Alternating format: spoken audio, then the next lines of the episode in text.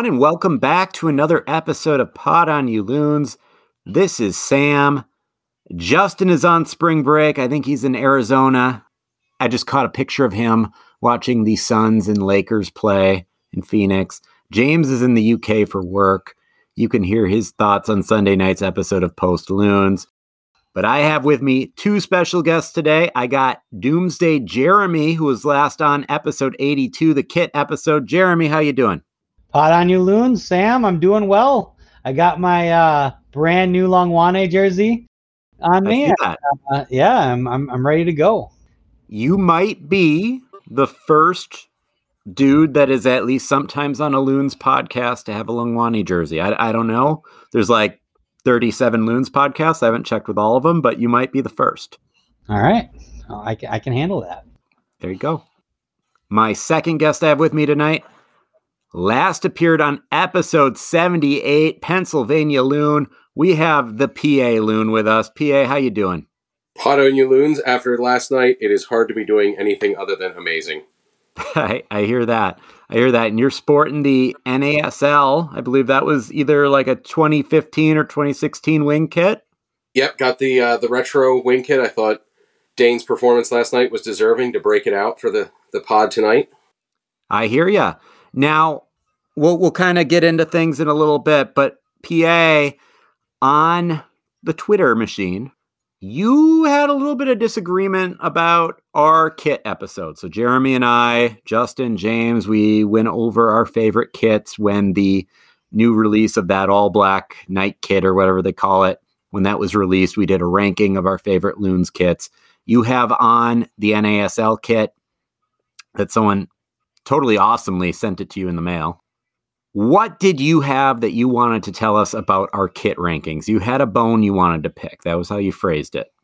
The new kits for MLS this year, there were two of them that I thought were pretty fantastic. Okay. And I know where this is going. slandered fairly significantly on the show. In so, all fairness, yeah. Jeremy started it. I will not back down on my thought on the Timbers jersey. It is awful. If that's one of them, I don't. I don't it has know. to be. It has to be. Is one of them the Timbers jersey? The, one of them is the Timbers jersey. That is a that is a great looking jersey, and I come to make a point that I was. It was really a jersey ranking episode because now that I've seen the kit, I am completely with you. That thing is an abomination. They are wearing it with white shorts. And I can't for the life of me understand who is allowing that to happen when that shirt with red, like the rose colored shorts, would be just chef's kiss perfection. No notes. Just go out on the field and look amazing. But they have it with white shorts. It is so hideous that they are just ruining the color that they have going with that one by refusing to get them another pair of shorts. Like, that's like MLS 1998. How cheap can we be that we can't afford another pair of shorts? after seeing them in game day, it literally looks like they were designed by like those 80 year old guys that you see on cruises that are like, you know, professional cruisers that like wear their Hawaiian shirt and their white shorts and they, you know, just they they just they they got their whole routine down. They know where to go for the buffet. Like that's what I imagine just watching those guys out there. It is so it is literally the worst sports jersey, uniform, whatever that I, I've ever seen. So, okay, so we're we're talking about the Portland, the new Portland jersey or, or kit. It's I don't I would say it's an off white. I, I don't have it in front of me. It's a lighter color and it has rose prints all over it. And it it was a little bit divisive. Some people loved it, some people hated it. We had you know, we had a few listeners reach out and they were like, Hey, I, I really liked it. And you know, I, I hope those listeners aren't right now like, oh, you guys are doing this all over again because PA, I thought you were going to defend the Rose kit. You, I was okay. So you you don't like it with the shorts, but you came on here with a bone to pick. You want to defend it. You already heard what Jeremy and I have to say about it. We don't really care for it, but why do you like it so much? I like it because if we're going to start allowing MLS clubs to develop an identity, then like being the Rose City and having a rose shirt like that I think is exactly the kind of direction that I would like to see more MLS teams go in that direction of having something that is like their identity. Okay. I thought Philadelphia last year with the lightning bolts, like the Ben Franklin kind of connection, like that was one that was well received. I, I would agree with that. It's it's just a move away from the the Charlotte FC. Here's a an Arsenal template from a couple of years ago, and we'll just slapdash a couple of blue colors on there and call it a day. Like it, there's some more attention to detail that I think I would love to see more MLS teams move in that direction. I like that one, and the other one that I liked was Montreal with the marble that they've got, and they're But- also doing the. The reason we didn't like that one was because we said the marble one was a. I don't dislike the Montreal marble. It does rip off an Arsenal kit though from a couple years ago where they did red marble. So it's funny that you said Arsenal and Charlotte because that was why we were that was why we were kind of ripping on the Montreal kit. Is like it, yeah, it looks bold, it looks nice, but Arsenal did it in red a couple years ago. Yeah, well. And and, And- I, I- And after think- seeing it in action, it has the same problem. They're playing with like a boring gray short with that one. okay. Well, and and and I think I, I do like I do like where you're going um, with your support of the Portland jersey because I like the idea of. I mean, I, I said it on the podcast. Like, give me the ugliest, craziest looking jersey. That I, I like that kind of thing. I don't like the like norm, but um, I just don't think it was executed properly. Like, I would. I love that idea though that you presented where you give some of the teams that identity and it starts to not look like a manufactured kit across the league. Well, yeah, like even our even our Minnesota United um, night kit, whatever you want to call it, there are at least five other teams that essentially have the same kit released this year with the with the collar and the stripes, and they're just in different colors. You know, I think Minnesota made it work really well, but at the end of the day, it was right like it was a basic Adidas template, and then we made it our own. There wasn't much more we could do than that. All right, I think I think we're all in agreement that Adidas and the relationship with MLS has kind of limited things. And I, I yeah, you're right. I do appreciate Portland uh, stepping out of the box, Seattle stepping out of the box. Not my favorite. Some people love it, right? Some people love it to each their own. And you know, I do have a disclaimer. I- you know, I, I won't speak for UPA, but Jeremy and I, like, I, I lived and worked with the guy for four years, or lived with him for three, worked with him for four. He and I don't know how to dress ourselves. Like, we we have no business telling anyone what is fashionable and what is not fashionable. So, you know, to to everyone out there that you know maybe disagrees with one of our takes, you know, I dress like Jake from State Farm to work every day. Well, that was when I would actually go into work. Now I dress like Jake from State Farm from my neck to my waist, and I wear athletic shorts uh, because no one can see. no, no one can see that I'm not actually in khakis. Well, as for me, I mean, I, I have watched every episode of Project Runway, so this is a very informed fashion opinion There you go. that I bring to the show. I, I feel very qualified to break down the attire of professional athletes. Uh, so I'm, I mean, I'm slightly offended. I, I try to wear Zubaz every chance I get. So I, I assume that you're trying to say Zubaz are not fashion forward. I don't, I don't, you know, Well- come on, Sam. yeah, I, I mean, even us, you know, even you and I, like, there are occasionally days that we dress to impress, and that's when the Zubaz come in. Of course. Thank you. I, I was worried about you there for a second. You know, I gotta say, Sam, and one last thing on the on the on the jersey. You know, I got my Hlongwane jersey, and and I had rated the River Kit my number one, and I would like tenfold stand behind that again. Like once I got it and really saw it up close, it's such a cooler jersey up close. Yeah, it really is the what do we call it? Topography. Yep. There we go. We have three social studies teachers on this podcast right now, FYI. So fair warning to all of you out there.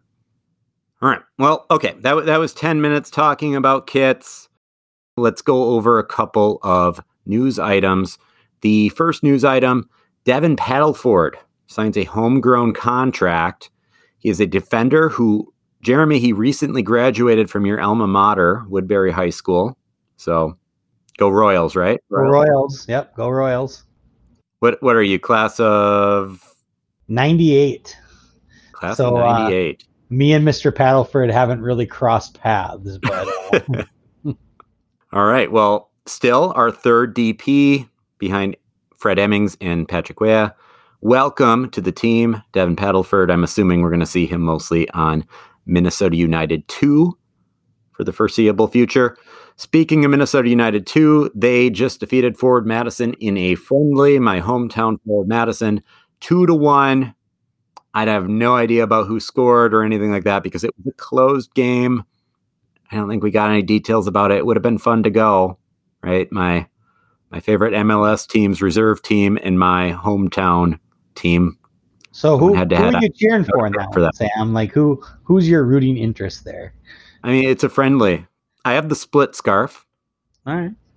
I did go to the friendly between Minnesota United and Forward Madison a couple of years ago, like 2019. Got the split scarf. There, there we go. It- right, I'm I'm on a Minnesota United podcast. I know every Minnesota United player. I watch every game. I don't do the same for Forward. So if push came to shove, it would be tough, but I would cheer for Minnesota United. There we go. All right. Training room update. It's not getting better, guys. The names are changing, but the list isn't getting shorter. Here is our training room update. So we had Will Trapp, Kervin Arriaga, and Jacori Hayes all return from their injuries. Now we have Tyler Miller, our starting goalkeeper at the start of the season, out with an illness. And just one point I want to make, and we'll we'll get to Dayne St. Clair later. Sorry, we'll get to MLS Player of the Week, Dayne St. Clair later. But I do want to point out that 18 year old high school senior Fred Emmings was the goalkeeper on the bench in New York the other day, not Eric Dick. So, just an important thing to point out. I'm wondering what's up there. So, Miller was out with an illness. Bakaye Dibassy still out with the ankle. Now, Oniel Fisher out with a thigh. Um, Chase Gasper still out with a head injury. He was at least on the bench, but that's getting a little scary. You have Romain Métanire and Abu Danladi still out with thigh injuries. I don't ever remember this many thigh injuries. It's a little weird right now, right? It's a little weird right now. This was a quote by Adrian Heath via the Star Tribune. Playing three at the back is an option we could do, especially on the road if you want to make it tighter. I don't think we're at that stage yet. I want to see how it develops the next few weeks to see how we are. Right? So, especially with our defense, defensive players being out, so many of them. Adrian Heath, a guy that does not like to change up formations, even talking about it. Yeah, I mean, I hate to say it. Last time I was on, we talked about coming into the opener how healthy we were. And am I not mistaken? Did they not like fire somebody last year because of the injuries on the team? Like, didn't they? They did, yeah. and and so it it may maybe it wasn't that guy's fault. Um, but uh, I guess the one thing you know, Arriaga came back from injury, Yep. but are you concerned, Sam, with like kind of his style of play and like everything? It seems like he's on the ground a lot. It seems like he meets up with a lot of contact. Seems like he's willing to kind of go in there and make the tough challenge. And I'm kind of worried about how um how he's going to hold up throughout the entire season. Yeah, I mean, a little bit. We have a two game sample size for him. He's getting used to the MLS. I don't know. I, I think you raise a really good point, and I think you very well could be right. I would be interested to see if this is kind of like a welcome to the MLS type of situation. I, I don't know. PA, you got any thoughts, man? Yeah, I had thought a little bit about him last night because he was last night taking some real shots and just throwing himself in there. But then he would pop up and you'd see him moving around again. And as soon as it got near him, he would do it all over again. And so I was, the thought crossed my mind like, is there a little bit of Jim Brown, like, always get up a little bit slower? You know, last night we were on the road. Is there a little bit of gamesmanship going on? Take your time, get back up no need to to help them rush the clock, especially near the end of the game when you know burning time was was all we could hope for. I don't know. He he definitely has a style that seems to verge on reckless.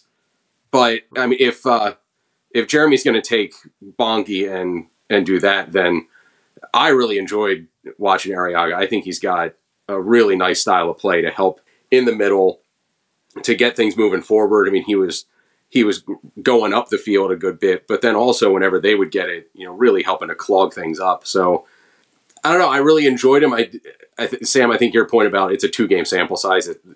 If we're continuing to see that, and he's not getting injured, then ho- what I'm hoping is it was a little bit of well, I'll just you know if I can sit down here, milk the clock, fix my socks, and roll around like the chicken on Family Guy for a little bit, then that helps out.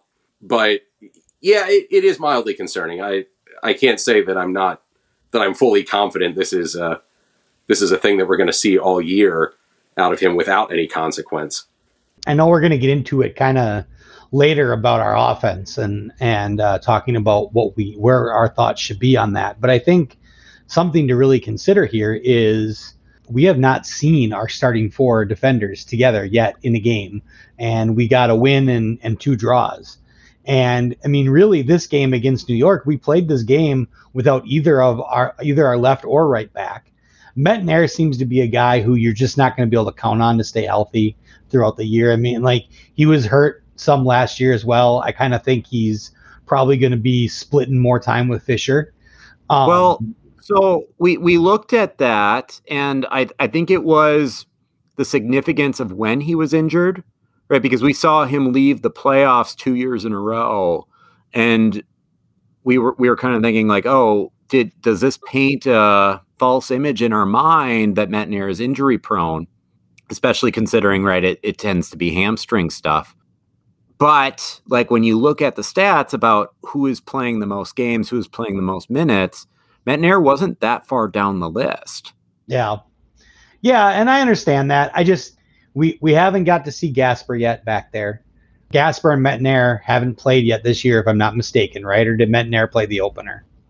Ooh. I can't remember. But anyway, I thought Métanire played the opener, but I, I guess I already forget. I, I, think Fisher started the opener, if I'm not mistaken. Um, I think he um, did, but I thought he did for Gasper. I, yeah, you're probably right. The fact is, you got you got Fisher, and you know he comes in there. He looks really good the first two games, and then now he's out, and so now you're at DJ Taylor, who actually DJ Taylor didn't look too bad. I mean, he he got lost on a couple of plays, and luckily, you know, we had the goal goaltender standing on his head last night. But I, I think it really points to the depth of this team. And if we just can get our defense healthy, I think that could, to my point, spark the offense as we go. So Métanire did not play in the opener. Yeah, I, I think you have a really good point, and allowing two goals in three games is good no matter who your defense is. Would it have been two goals in three games if not for the play of Dayne St. Clair last night? Probably not, right? Probably not. But two goal two goals in three games. Right now, we're doing something that's working. At least the people that are meant to fill in have been filling in. But this amount of injuries this early in the season is alarming. It is. I think the other thing that has to be pointed out about our two goals in three games is who those three games were against you know, coming up against three teams that, you know, whenever we get to playoff times, I mean, wouldn't you have to imagine that these these three are going to be in there? I mean, yeah, I don't you'd probably assume all three.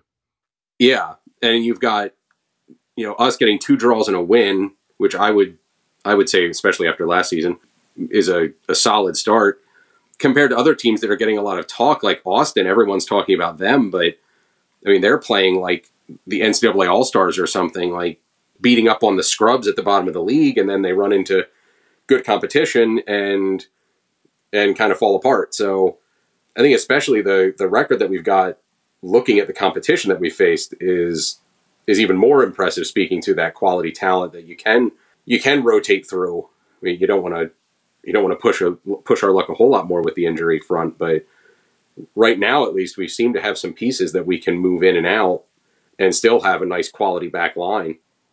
That we do. That we do. The roster was constructed nicely. Let's keep these guys healthy. I, I don't get how this is happening. right? I don't get how this is happening two years in a row. Well, you want to start to see people complaining about not getting playing time, not having people forced into the lineup and out of position because we're running out of backs. right. Right. If anything, some of these injuries have been convenient because, right, we, we, and we'll, we'll talk about it in a little bit. Like, how do we fit Dotson and Arriaga on the field at the same time? Well, it's, it's easy if you have to force Dotson to play right back, right? That the problem just all of a sudden goes away. Where how, how do you feed Dayne St. Clair and Tyler Miller? Well, it really, not, not that Tyler Miller getting the flu has anything to do with our injury concerns, but, right, problem solved Dayne St. Clair, here, here, have at it. Here are your gloves. Get in there. Kind of work some things out. Well, let let's go over the lineup that we saw last night. Goalkeeper Dayne St. Clair. We're going to talk quite a bit about Dayne St. Clair.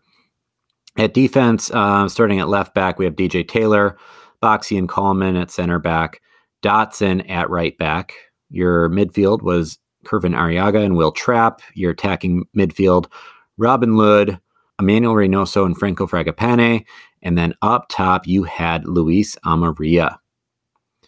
Few subs, a few subs, most of them much later on. At the 51st minute, that's when you have um, Bongi Hlongwane come on for an injured Franco Fragapane. In the 85th minute, you have Joseph Rosales coming on for Luis Amarilla. And then the 87th minute, to really close things off, you have Jacori Hayes coming in for Emmanuel Reynoso. First question I have for you guys should we think anything about Arriaga starting in midfield while Dotson starts at right back? Well, I know we're at a two game sample size here, but the way I look at it is Arriaga has earned himself a spot on that field. I mean, Arriaga controlled that game for us for a little while, especially in the first half. I mean, without his defending and some of the plays he made, it could have gotten ugly.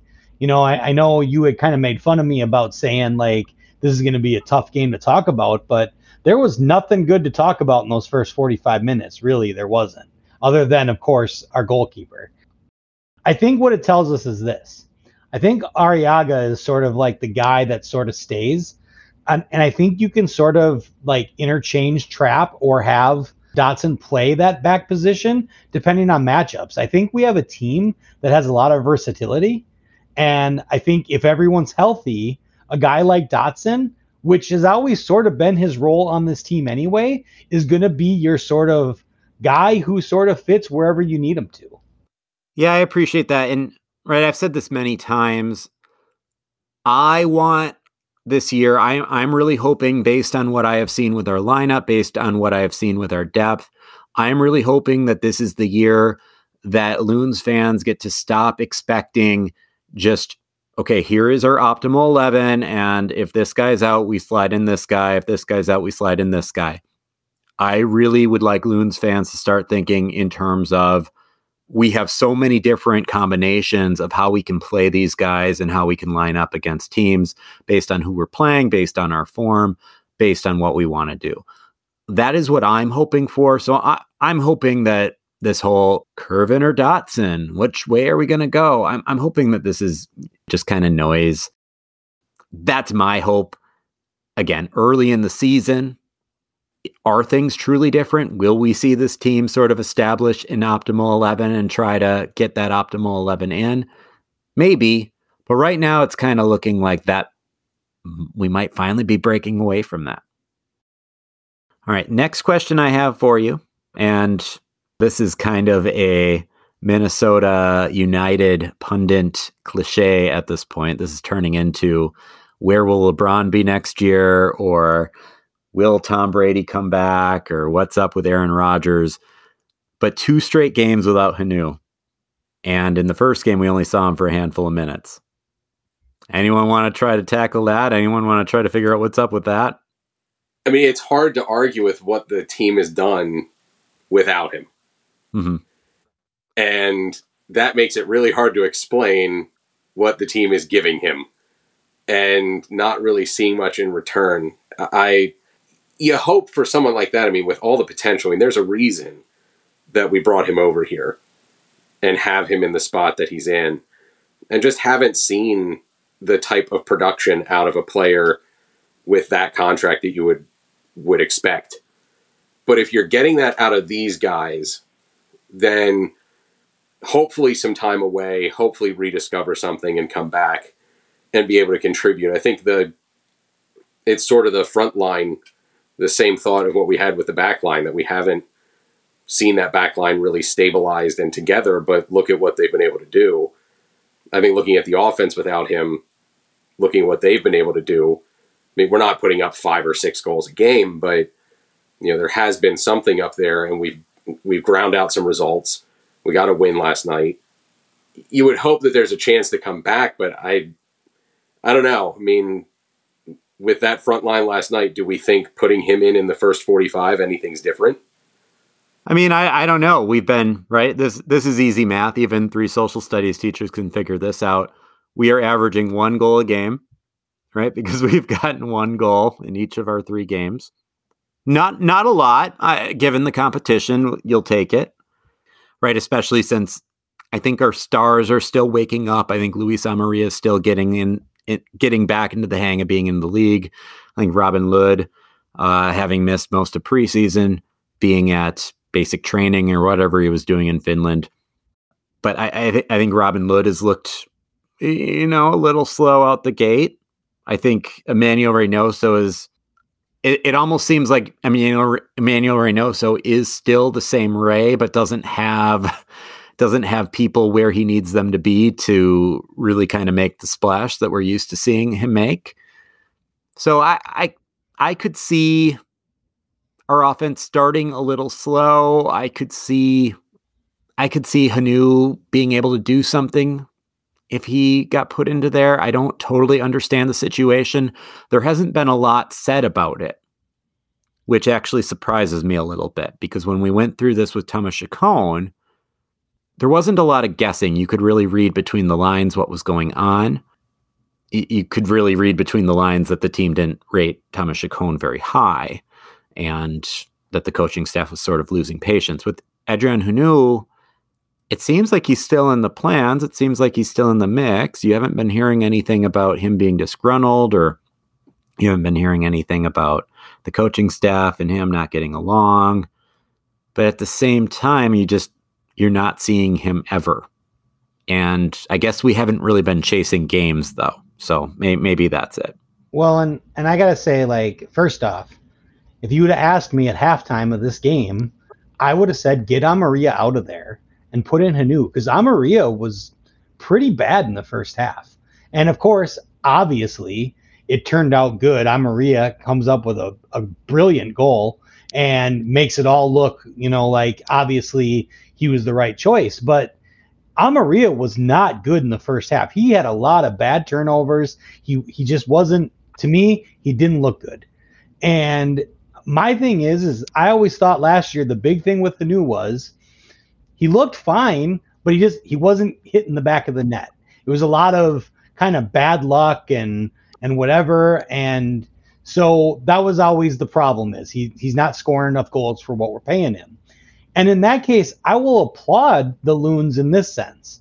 How many times have we seen a sports franchise take their highest paid player and force him out on the field when he's not the best player at the position? So I mean, if Amarilla is the best guy for the job, and we don't really have a place in the starting in the starting lineup for Hunou, then he's where he's supposed to be. And you know, like you said, maybe we're going to see him more when we're chasing goals. Maybe we'll see some different formations depending on who we play. But I mean, the fact of the matter is, is that for whatever reason, we don't know because we're not in that locker room. Uh, Amarilla's the choice right now, and they feel pretty confident in that. And I, I feel pretty confident in that too. I, I hope no one misinterprets what I'm saying as Hunou needs to start over Amarilla. No, no, I, I think Amarilla deserves to start over Hunou. I would have thought we would have seen more of Hunou by now. I, I guess that that's really what I'm saying. Maybe it's just now that I'm thinking about it, right? We haven't been needing that late goal. Maybe against Nashville, right? Against Nashville, we were pressing on pretty late in the game, trying to trying to score late into the game. They are the ones that packed it up. We are the ones that kept going for it. Maybe Hunou could have helped there. I'm not surprised Amarilla is starting over Hunou. I'm just surprised that we haven't seen anything. I'm surprised we haven't heard anything. Well, how much of the uh, to go to what we were talking about on the back line, going from a four to a three? How much of that could be applied to the front, going from a one to a two?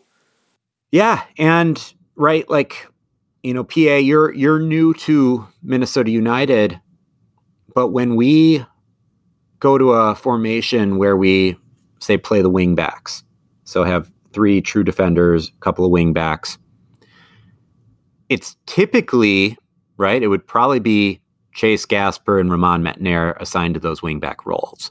And we, we would have an extra center back, probably Brent Kallman. Well, may, maybe now it would be Fisher. Who, who knows? We, we typically would have five defenders on the field rather than rather than assigning midfielders or wingers to play the wingback role. So I, I have been thinking about that, about how a formation where two strikers on the field in a position where it would make sense for Hunou. We just might not have the guys healthy to do that right now, at least in Heath's eyes. That may be the case. Was that what you're getting at, PA? Yeah, I mean it. I think it goes to that that depth and flexibility that could at some point come in handy. That you have the ability to do that if you have the the place to do it. If there's a matchup that would be in our favor, and like you said, if you've got the the players healthy, that you're comfortable enough to stick out there. I think one of the things that's helped. I mean, I I thought the first 45. I agree there wasn't a whole lot of highlights there. I remember Lod had a couple of of movements off the ball that that seemed pretty good, and then everything would just fall apart as soon as you got close to the final third. So I don't think there was a whole lot there for Amarilla to work with. But I think as you get healthy, if there is an opportunity to to get different different uh, players out there, and and Heath decides to to change up, you know, the, the force of habit of this is the system we play. It it is an interesting one that you've got those players that you're not. This is the guy, and if he's injured, then suddenly you're screwed. But if the defense is holding up like this, then there is a little bit less pressure out there, and you're not chasing as much. And I think that's helped to calm down a little bit of the the questioning and and uh, like you said, we don't know what's going on behind the scenes. But if you're getting the results and people are people are okay with that, if Hunou is uh, is playing his role, and I mean maybe not happy with it, but he doesn't seem to be a whole lot of disruption there, then seems like we're in an okay spot as long as the the results keep rolling and the points cure all ills. I hear that. Yeah, keep keep on winning, keep on winning, and we can ask these questions all we want, but the truth is, we don't care what the answers are as long as we keep winning. Let's go over this game. So, shots on target. Right, this is not a game where we won the stats. We won the game. We did not win the stats. Shots on target, we were two for five. New York was eight for 19.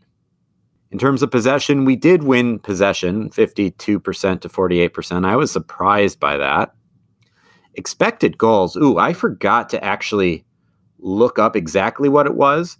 Um, expected goals. New York had like over three expected goals, and we were at like 0.6. Let me find this really quick.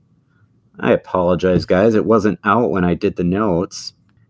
It was not good for expected goals. And that's really a Justyn stat anyway, Sam. So it is a Justyn stat. It is a Justyn stat, but you know the. Oh, I'll speak up for XG. I'm a I love XG.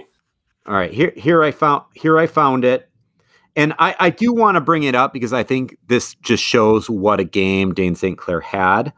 The XG for New York Red Bulls was 3.24. The XG for Minnesota United was 0.49. How was it that high for us? Because we scored one? that one had to be at least 0.48 of that XG. Uh, there was that one. Uh, was it Reynoso shot it and it was blocked? Yeah, Reynoso had two situations throughout this game that he should have put one into the net. Actually, I, I think, I think uh, I'm looking at our our stats here or our our game flow as far as xG goes. The Luis Amarilla one was actually our third highest probability of a chance. So I, I, I think the other two were Reynoso chances. So when I was so I was taking notes, you know, you, you told me I had to come on here and help you out. So I was actually like, you know, being professional last night. And in the first 45 minutes, I, I'm looking through my notes, and essentially the only two things I wrote down were Arriaga, another sliding tackle, Arriaga, Arriaga. And then I wrote, stop turning the damn ball over because it felt like there were so many bad turnovers in that first half. It was very frustrating. It was frustrating. Um, it was frustrating. And I, am especially glad you're taking notes, right? Uh, James and Justyn, they are, they are, uh, so Justyn is the one that normally takes the notes on the show a little behind the scenes for all of you out there. Justyn takes the notes on the show. While we were going over, right, like the goals and assists and, you know, shots and passes and turnovers for Minnesota United, I just want to throw out my game day stats. So I got one kid fed during the first half. I got the assist on a second kid being fed. So, right. That that's pretty good. Those those are parenting points and I got one to bed all within 45 minutes and watched this entire first half. I had it on my laptop and I watched the entire first half.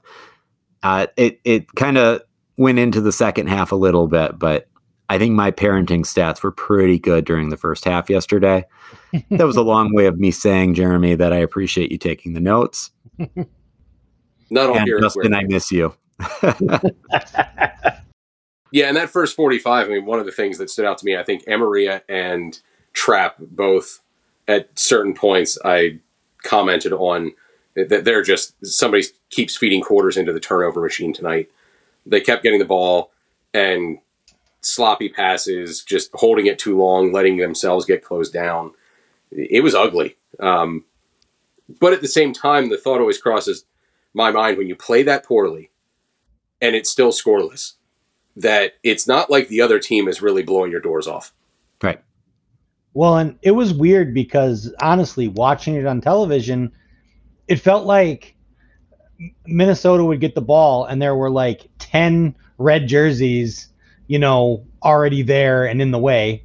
And then like New York would get the ball and it felt like they were outnumbering the Minnesota defenders as well. And I'm like, where are all these people coming from? Why why is it that it seems like there's so many more New York Red Bull players on the ball?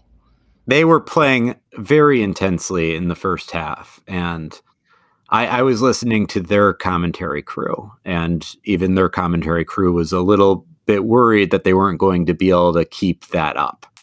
Right. That's right? You you don't you don't have to be an all star soccer pundit to to you know have the understanding that the the more you run, you can only run so much before you're going to tire out, and, well, and that.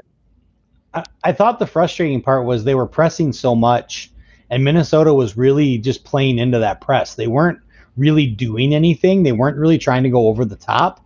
They weren't really trying to do anything to break that press. They was just sort of like you know, Trapp especially, but um, it was like they just sort of kept pounding their head into the wall and hoping for a different result. yeah. Yeah, it was an interesting first half. Now the highlights, right? 14th minute, Dayne St. Clair penalty penalty save. That was against their number nine Klimala. You know, penalty saves. they always say it's kind of like a goal it's kind of like scoring a goal. You're keeping a goal off the off the score sheet for another for the other team. This wasn't a great um, this wasn't a great shot by Klimala. Dayne St. Clair really just had to guess had to guess right, go to that side, and and it was a relatively easy save for Dayne St. Clair once he it was once he got it. It definitely wasn't his best save of the game either. right, right. he made another five saves that were probably more impressive than that one. But hey, it counts. And then another highlight not fa- not long into the second half, 51st first minute, you have an Amarilla goal assisted by Dotson. It was a Reynoso corner kick that sort of went over most of our players, lands at lands at Dotson a little outside the box. Dotson has a beautiful pass right in to Amarilla, who's able to volley it into the goal. Well, and, and I'm going to back up a little bit, Sam, because right at the end of the half, Um, Reynoso had that breakaway chance and he took a bad touch and he wasn't even able to really, I don't think, get the shot off. It was sort of like, a, you know, he kind of fumbled with it and, and it didn't go anywhere. But Minnesota really had good ball movement at the end of the half. And it started, you started to kind of feel like the momentum was turning. And then right before um, the right before the goal was scored, uh, they had a huge save by St. Clair. Um, you know, where he there was no reason that ball didn't go in the back of the net for New York, and he saved it. And then not long after that, we put one in the back ourselves. Yeah, again, New York was supposed to have like three and a half goals according to expected goals, and they had none. Dayne and St. given Clair, their record, yeah, given their previous performances, I mean, three would be low for what they had been putting up. I mean, you can kind of, I hadn't watched any of their games up until this one, but you can see how they were putting that many in. Without Dayne in there, I mean, God, this would have been a bloodbath. So let let's talk about Dayne. Okay, what are your thoughts on the MLS Player of the Week, Dayne St. Clair? And not to be, you know, not to be your just typical generic Minnesota United pundit, but do we have a goalkeeper controversy? Well, I mean, I think he has to play in the next game. I think that's a given. I, I, would actually turn it around on you, Sam, and ask you this question. Yeah. If Miller was ruled out for the season tomorrow, would you have any um would you have any pause that St. Clair would be our goalie for the rest of the year? No. And and I think if it comes down to a, if it comes down to us having to make a choice, I think we have to go with St. Clair because he's just the younger, better goalkeeper. Now the only fear with that is is how much longer is he going to be an MLS goalkeeper? How much longer can we keep him if he truly is? I mean, like, you know, if you're 100% on penalty shot saves, I, I mean, someone's going to want to sign you. Yeah, that that stat was pretty crazy. He is lined up in the MLS four times um, for four PKs. None of them have gone in. Three of them were saves by Dayne St. Clair. One of them went over the bar. So I, I guess uh, controversy is a bad word because it's not like Miller has played poorly. But how do you not at least run him out there again after that performance? I mean, literally if Miller plays in that game, we lose. I'm going to say that flat out.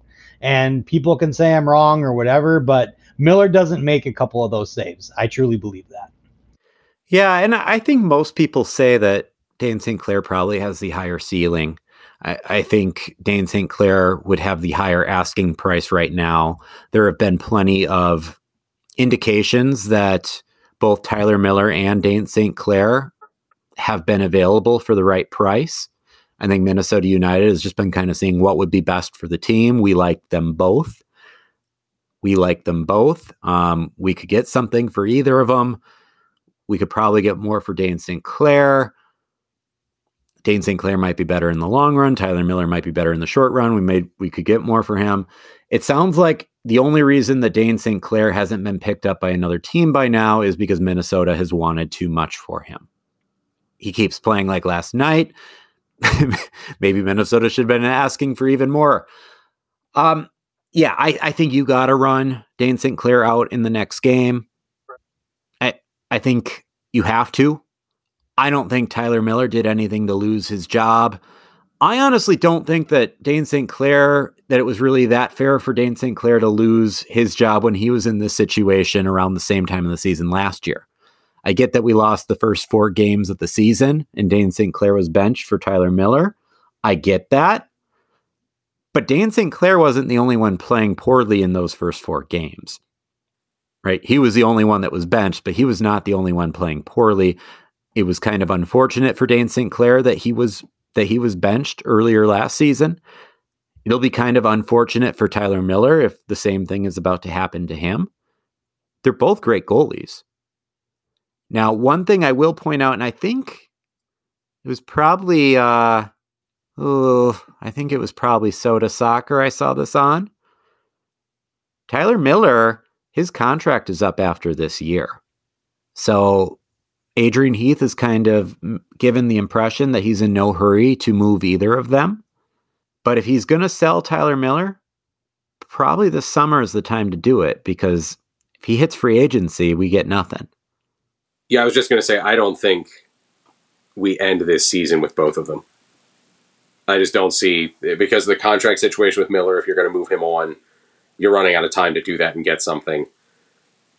And if Dayne St. Clair is going to play like this, and somebody's going to meet that asking price, and you can work out something with Miller to go forward with him and get the get the king's ransom for Dayne St. Clair, then you have kind of two options. But I I just think one of those two options is going to happen because if you if you lose Miller and you get nothing, then that's kind of a poor decision process to go through as a franchise. Yeah, unless people just aren't willing to pay much. Um, right. I, I brought this up. I brought this up a few weeks ago. And I, you know, Jeremy, Doomsday Jeremy being the fantasy football guru, I, I brought up the idea of you have two good fantasy football quarterbacks, but everyone has a good fantasy football quarterback. And the waiver wire has good fantasy football quarterbacks. In the MLS, you can find value at goalkeeper. And if people aren't if people are not offering anything that moves the needle for Tyler Miller, I guess maybe it's best to just have him as an insurance policy. Dayne St. Clair is going to miss a couple of he has to miss a couple of games for the Canadian national team as they're getting ready for the World Cup and doing friendlies and stuff like that.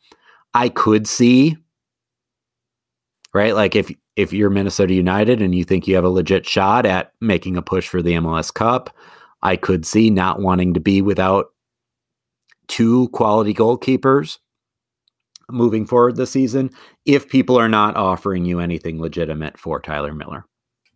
Yeah. Yeah, I think the con where we're going to be at at the time matters too. I mean, if we're sitting near the top end and have the luxury, you know, we just got done talking about our our injury situation. If that clears up, if we're not in need of something somewhere else, then that would be a nice place to be. So I think there's a lot of moving parts, but it's certainly a nice problem to have. I don't even know that it's really a problem.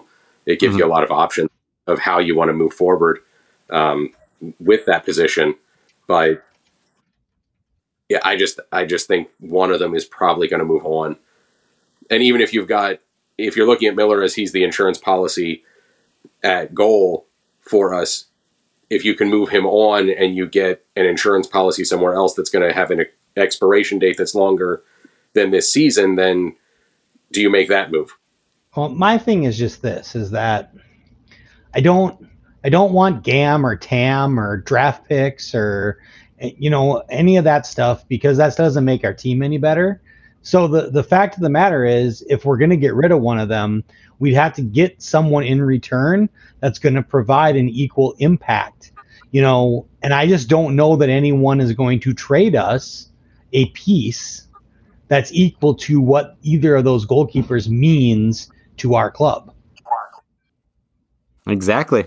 Right? It's my it's my you have two good fantasy football quarterbacks conundrum. What do you do? What do you do? All right. Um, so Jeremy, you got the Bongi Hlongwane jersey on. Brand new. You probably haven't even washed it yet. You were wearing it yesterday. He comes on, he plays almost an entire half. PA, I'll, I'll let you answer too, but Jeremy, I want to start with you. How do you feel about Hlongwane? I mean, first off, I thought he looked great in the first two games, obviously, and and I think in this game, the fact of the matter is, is that like he was really being used as sort of the um, the guy up top. He wasn't really asked to defend a whole lot, especially after um, Amarilla came off. Like he was kind of just back there um, as sort of like the the uh, you know the outlet pass guy, and and and I still thought there were a couple moments where he kind of created some stuff. Um, I kind of been wondering, you know, we talk about where do all these people go, and I think Hlongwane is kind of uh, kind of like role on this team is going to be the like second half sub like spark plug.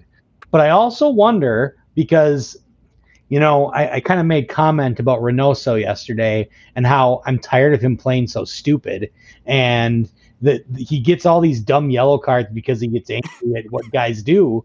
But I kind of wonder if Hlongwane could actually, you know, in spot duty play that role. He's such a good passer. I know he's young, so he's going to make a lot of mistakes, and I know that's not his natural position. But um, I feel like he could, he could maybe in a pinch, you know, fill that role if we did lose, um, you know, to yellow card accumulation or whatever because he can't seem to keep his temper under control. Whoa. so, first of all, uh, Hlongwane, my understanding is, and I am not someone that's watched a lot of, I am not someone that's watched a lot of South African Premier League or whatever they're calling it. But my understanding is Hlongwane can play any offensive position.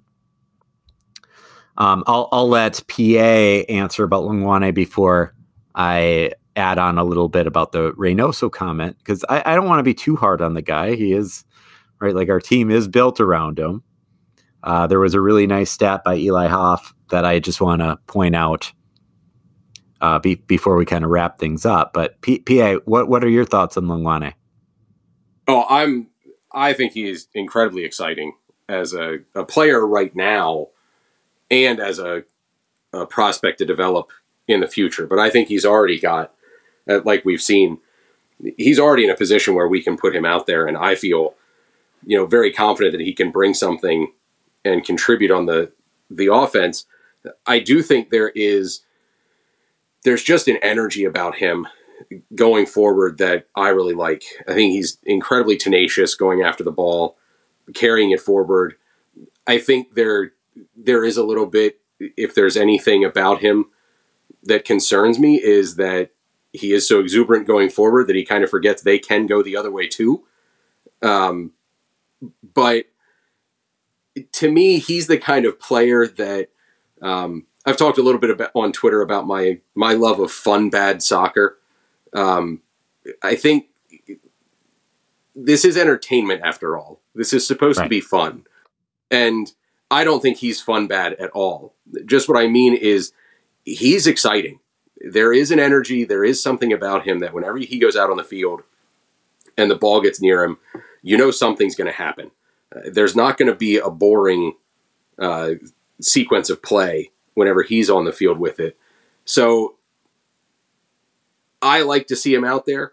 I am interested to see if you put him into a starting role, like like we had just talked about with Red Bulls, that they went out there and they were so up tempo, and you, know, you can kind of see how the effect that that takes on a team. Like how long can he keep that up um, to bring that kind of energy to the team? But do you want to get him out there instead of being the sub that is the change of pace? Do you want to get him out there to start fast to try and get the lead, and then be able to defend and counter against them. I think we've really got some pieces that excel in that role that he would open up some opportunities. But I'm I'm a big fan of his. I really like uh, what he's brought to the to the team. And the, I mean, think about the the social media engagement numbers that that Minnesota has gotten out of South yeah. Africa. Just have to be blowing the league away every time they put up a, a picture of him like sitting down at uh, breakfast eating a pancake or something, and yep. you get like five thousand comments rolling in from from South Africa. You're the PA loon. He is the ZA loon. So uh, I, I just kind of want to go back to Reynoso and then we'll kind of wrap things up. But so Jeremy, I, I agree with you that right there have been some times where Reynoso, uh, you know, it, it seems like his plays are just kind of going nowhere. I wonder if that more has to do with our offense not being not being in midseason form. Um, our offense still is a little clunky. We've talked about this now for a few episodes. Um, three goals a game is not ideal. Here, here are a couple of stats from uh, Eli Hoff, uh, who writes for Soda Soccer. Uh, I did post loons with him once. Here are just a few stats. Through two games, Emmanuel Reynoso leads the MLS in successful dribbles, 14, attempted dribble dribbles, 24, players dribbled past, 15, and is tied for the lead in nutmegs with three. Um, he, I, so I'm taking these stats from Eli. Eli adds that he takes these stats from FBref. And the, the reason I'm bringing this up is when Reynoso has been at his finest, when we have been the most excited about Reynoso, it's not because he scores a ton of goals. He's never done that. Um, he did set up an insane number of assists in the MLS Cup playoffs in 2020. He he right assisting to Kevin Molino, assisting to Robin Lod. He really kind of built up those relationships with those players, and it worked out really nicely uh, for the team. But it wasn't Emmanuel Reynoso scoring the goal; it was him setting it up. I think we got to be patient with Reynoso and with the offense. I, I think that they're not clicking, and I don't think that it's Reynoso's fault. I guess that that's just what I would say. Yes, I, I hear you in that he has some plays that just are going nowhere. I'm wondering if the reason they're going nowhere is because he doesn't necessarily have a place to take them. I'm I'm not as worried about that part of his game. I mean, like I listen, man, I you know me, like I'm I'm about as big a Reynoso fan as there is. But we've had seven yellow cards this season. Reynoso has two of them. And both of those yellow cards were because somebody pissed him off and he decided to create a stupid penalty. And I guess my point that I was trying to make is, you know, he's the one player on our team that we don't have anyone to replace. Like we we just don't. And maybe if we did have to replace him for a game because of yellow card accumulation because he can't control his temper, then maybe Hlongwane can fill that role. That's all I was saying. Like, don't don't hear what I'm not saying. Like, I Reynoso is the reason this team goes anywhere. I I totally get that, but I don't know. Like that, go back and watch that penalty he committed. You know, and right right before half, and or foul. Yeah, the yellow card. Yeah, yeah.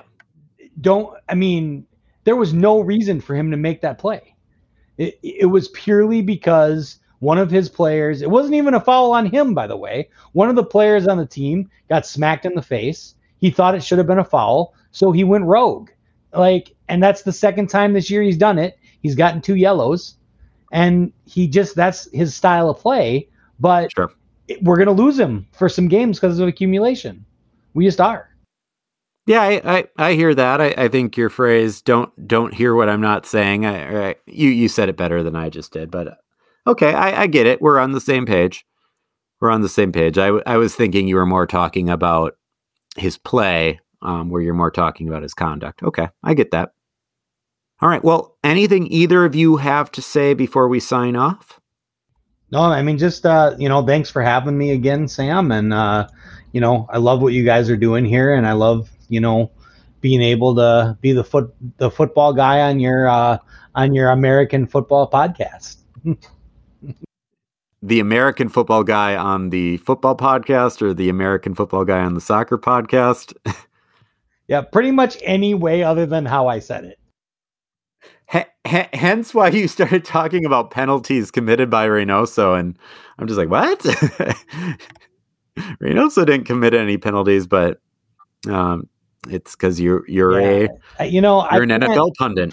I can't keep those things straight. I mean, I I, I, yep. I call it a pitch. I've gotten that down. Like you know, yep. I'm, I'm, still I'm still I'm still very American. So I'm I'm trying here.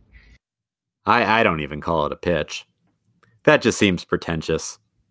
Jeremy, PA, thank you both for being here. I'll I'll put uh, I'll put your Twitter handles in the show notes. PA, you're at Loonsylvania.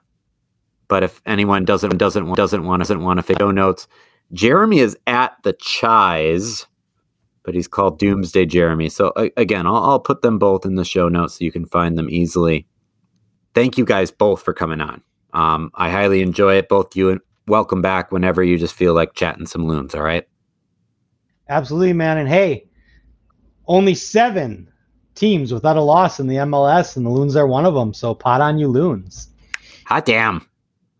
Yeah, Sam, thanks for uh, thanks for the invite. Glad to come back and fill in when we were a little bit shorthanded. I'll be happy to be a rotational feature on here. Ooh. Apparently, haven't scared off any listeners on my first appearance, so we'll see what damage I can do to you folks in the second one here.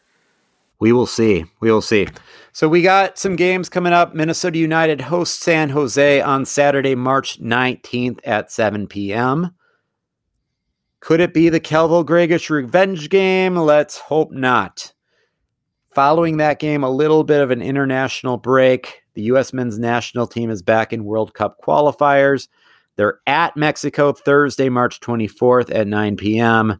They're hosting Panama Sunday, March 27th at 6 p.m. And they're at Costa Rica Wednesday, March 30th at 8 p.m. If you are interested in the U.S. men's national team, I recommend checking out the American Podligans, hosted by another friend of the show, Nate. All right, guys, I'm out of stuff to talk about. I think you guys are too. Everyone out there, thank you for listening. In the meantime, peace out and pod on you loons. Pod on you loons. Pod on you loons. Thanks, guys.